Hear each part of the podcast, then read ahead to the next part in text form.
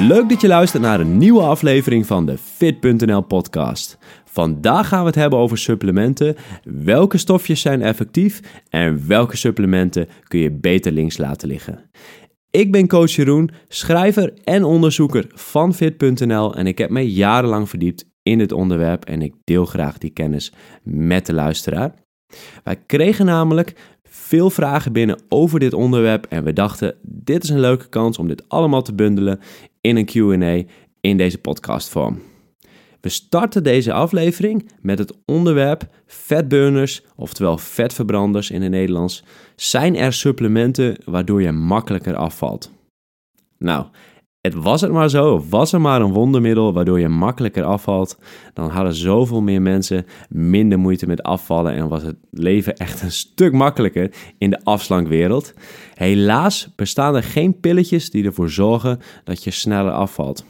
Dus al die webshops met al die producten, ja, het is een beetje valse hoop. Misschien geeft het je net die extra motivatie, die placebo-pil, die werkt. Maar als je wil afvallen, moet je echt werken aan de gezonde gewoontes. En vaak is dat een stukje kennis, wat is gezond, en vervolgens pas je die kennis toe in de praktijk door je gewoontes te veranderen.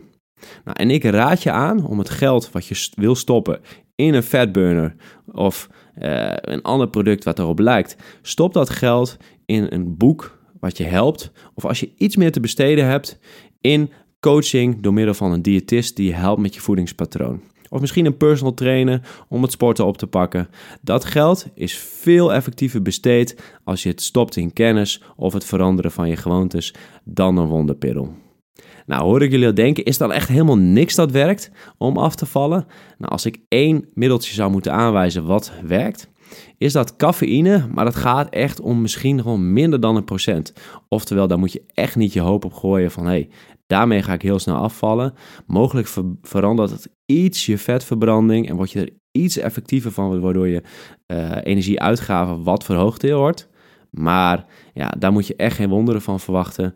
Dus uh, besteed dat geld ook dan liever gewoon aan een coach, een diëtist. Nou, er zijn ook wel een aantal illegale middelen beschikbaar om sneller af te vallen.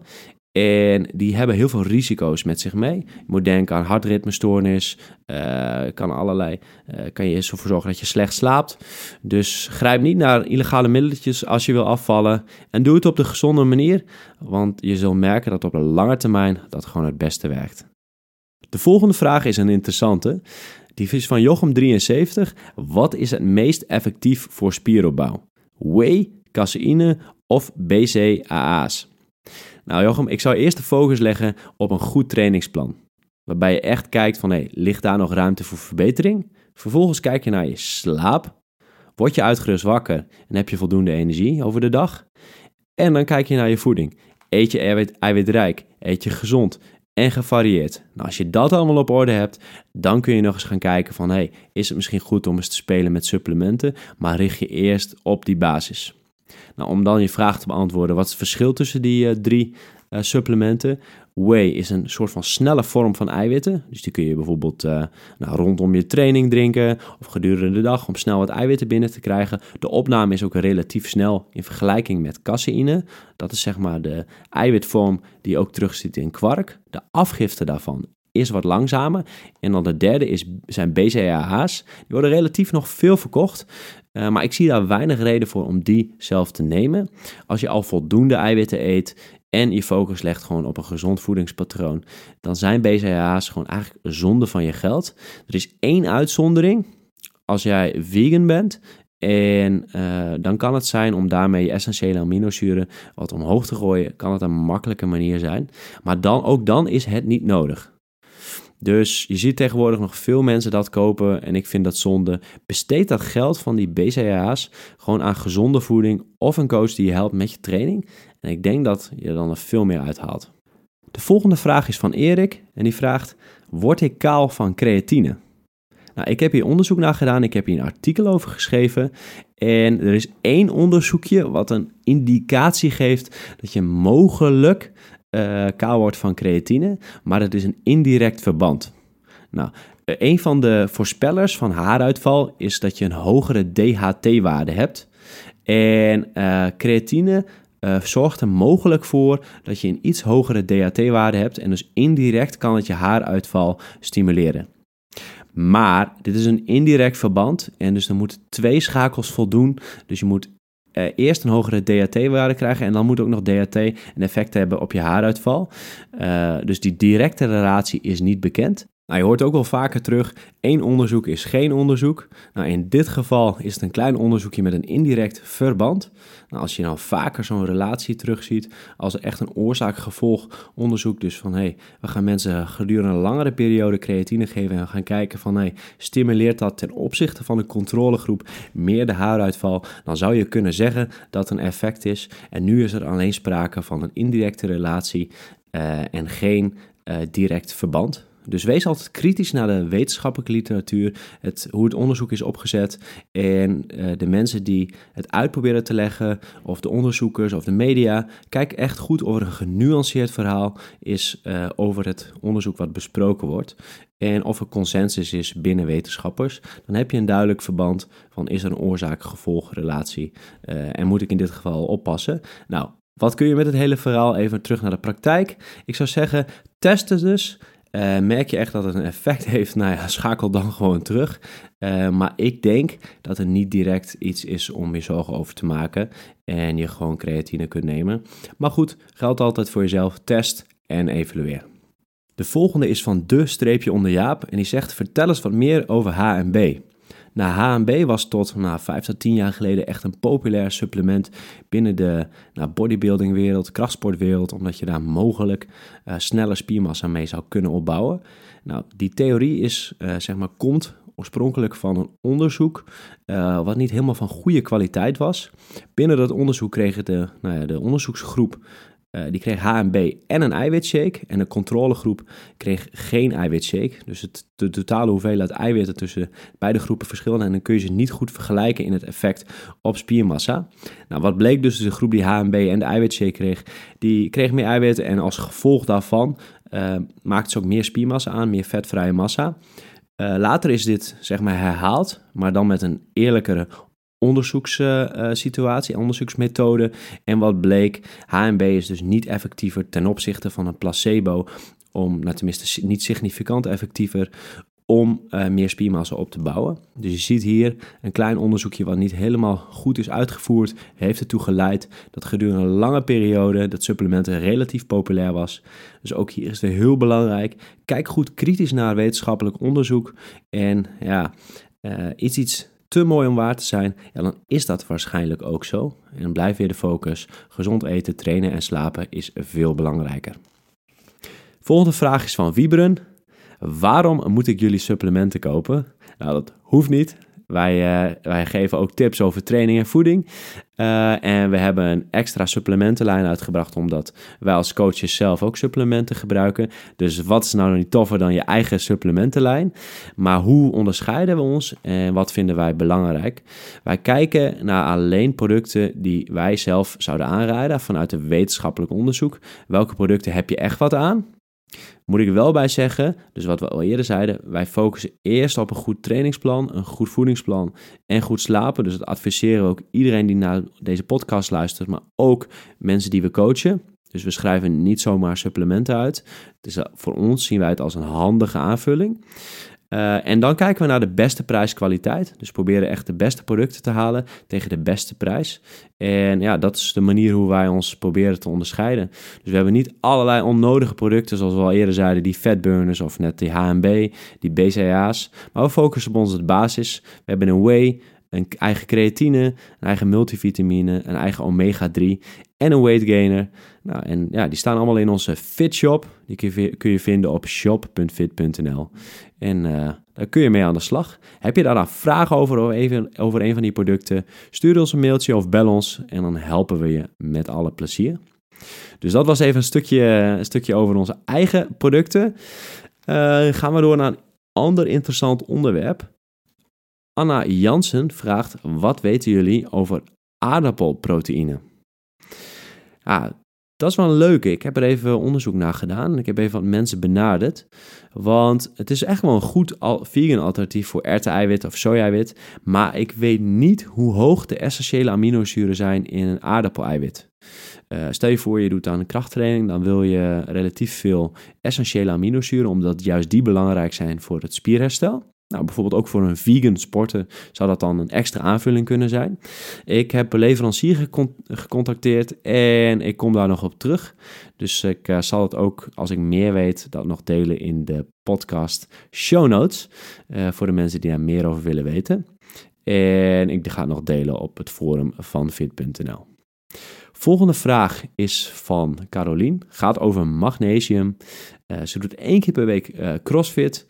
En is het dan handig om magnesium te slikken? Ik combineer deze even met uh, uh, iemand anders die vraagt wat de meerwaarde van het slikken van zink. Nou, twee uh, interessante producten. Um, we hebben ook regelmatig gezien dat sporters dat slikken in verband met denken dat het helpt bij kramp. of dat ze niet gezond eten en het dan nemen. Ik raad je aan om niet zomaar supplementen te gaan slikken omdat je denkt dat het goed is. Dit, dit kan vaak zo zijn omdat je dan een overschot creëert. Uh, maar het kan ook zijn dat het gewoon om zonde van je geld is. Er zijn twee dingen die je dan adviseer om te doen. Allereerst uh, raadpleeg een diëtist die je huidige voedingspatroon tegen het licht kan houden en kijken of er eventueel tekorten zijn en hoe je dat kunt aanvullen. Nou, ik denk dat het sowieso waardevol is om te doen, want dan haal je meer uit je sport. En wat je kunt doen als je dat budget niet hebt, dan kun je uh, je voeding invullen in Mijn Eetmeter. En dat is van het voedingscentrum. Die link zet ik ook in de show notes. En dan kun je kijken welke macro's je tekort komt, maar ook welke micro's. En dat geeft je een heel handig overzicht. De volgende vraag is van TLV de Jong en die vraagt: Heeft het zin om een collageensupplement te slikken?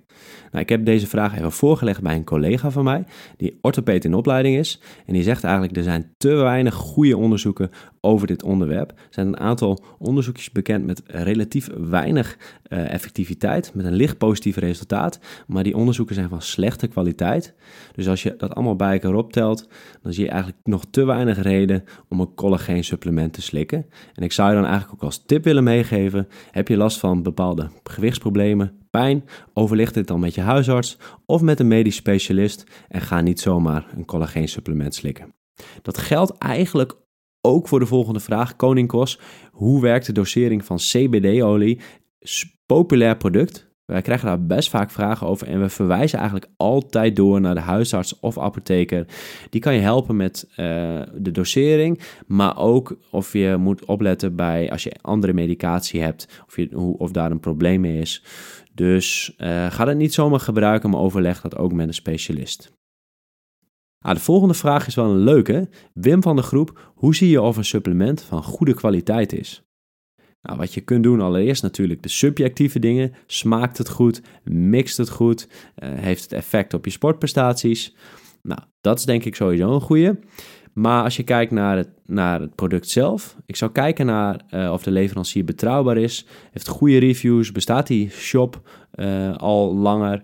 En je kunt, nou ja, wat ik ook vaak doe bij, bij webshops, is gewoon een aantal vragen stellen, even doorvragen. En als we goed en eerlijk antwoord geven op je vragen, dan denk ik dat je, dat je wel te maken hebt met een betrouwbare partij.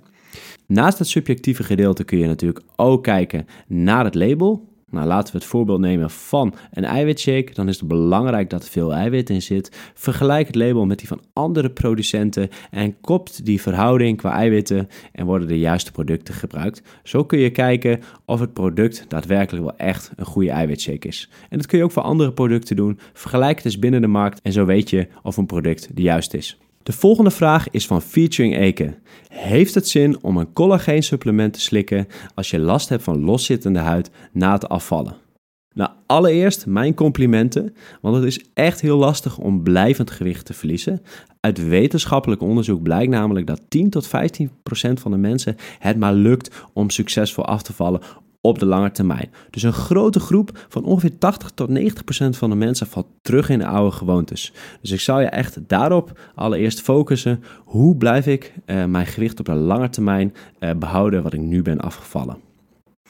Nou, als je dan kijkt naar collageen als supplement, nou dat heeft geen effect. Wat je wel kunt doen is tijd geven de tijd om zich te herstellen. En mocht je daar echt veel last van hebben, dan kun je dat bespreken bij een huisarts of een medisch specialist. Eh, want zij kunnen jou hier verder mee helpen. En slik niet een collageensupplement zomaar out of the blue. Overleg dit altijd met een expert. We zijn wel weer bij de laatste vraag. Sylvia Wilkom vraagt: Is er een verschil qua eten als een vrouw aan krachtsport doet ten opzichte van een man? Eigenlijk is dat verschil heel minimaal. In de basis, een vrouw die krachtsport doet, moet relatief veel eiwitten eten, gezond eten en dit geldt ook voor mannen. Als je echt gaat kijken naar de details, en dan heb je het echt over topsporters, top bodybuilding, nou, dan zie je dat een man relatief gezien iets meer eiwitten nodig heeft, omdat hij uh, meer spiermassa heeft, maar ook groter is. En een vrouw heeft over het algemeen een iets hoger vetpercentage, waardoor uh, voor het herstel van de spieren iets minder eiwitten nodig zijn ten opzichte man, van een man. Nou, ik heb hier een heel uitgebreid artikel over geschreven, wat de verschillen zijn. En gaat het om, uh, nou eigenlijk achter de komma. Dus een man heeft iets meer eiwitten nodig. Maar gewoon als je een uh, amateursporter bent, hoef je je absoluut niet druk over te maken. Hou gewoon die standaard richtlijnen aan. Die vind je ook op fit.nl. En dan kun je daar gewoon mee aan de slag. Nou, dit waren de vragen voor vandaag. We hebben het gehad over een aantal interessante onderwerpen. Maar ik ben ook benieuwd wat jij van deze podcast vindt. Laat even een review achter op iTunes. Of deel deze podcast aflevering via social media en tagfit.nl. En dan wil ik je bedanken voor het luisteren en tot bij de volgende aflevering.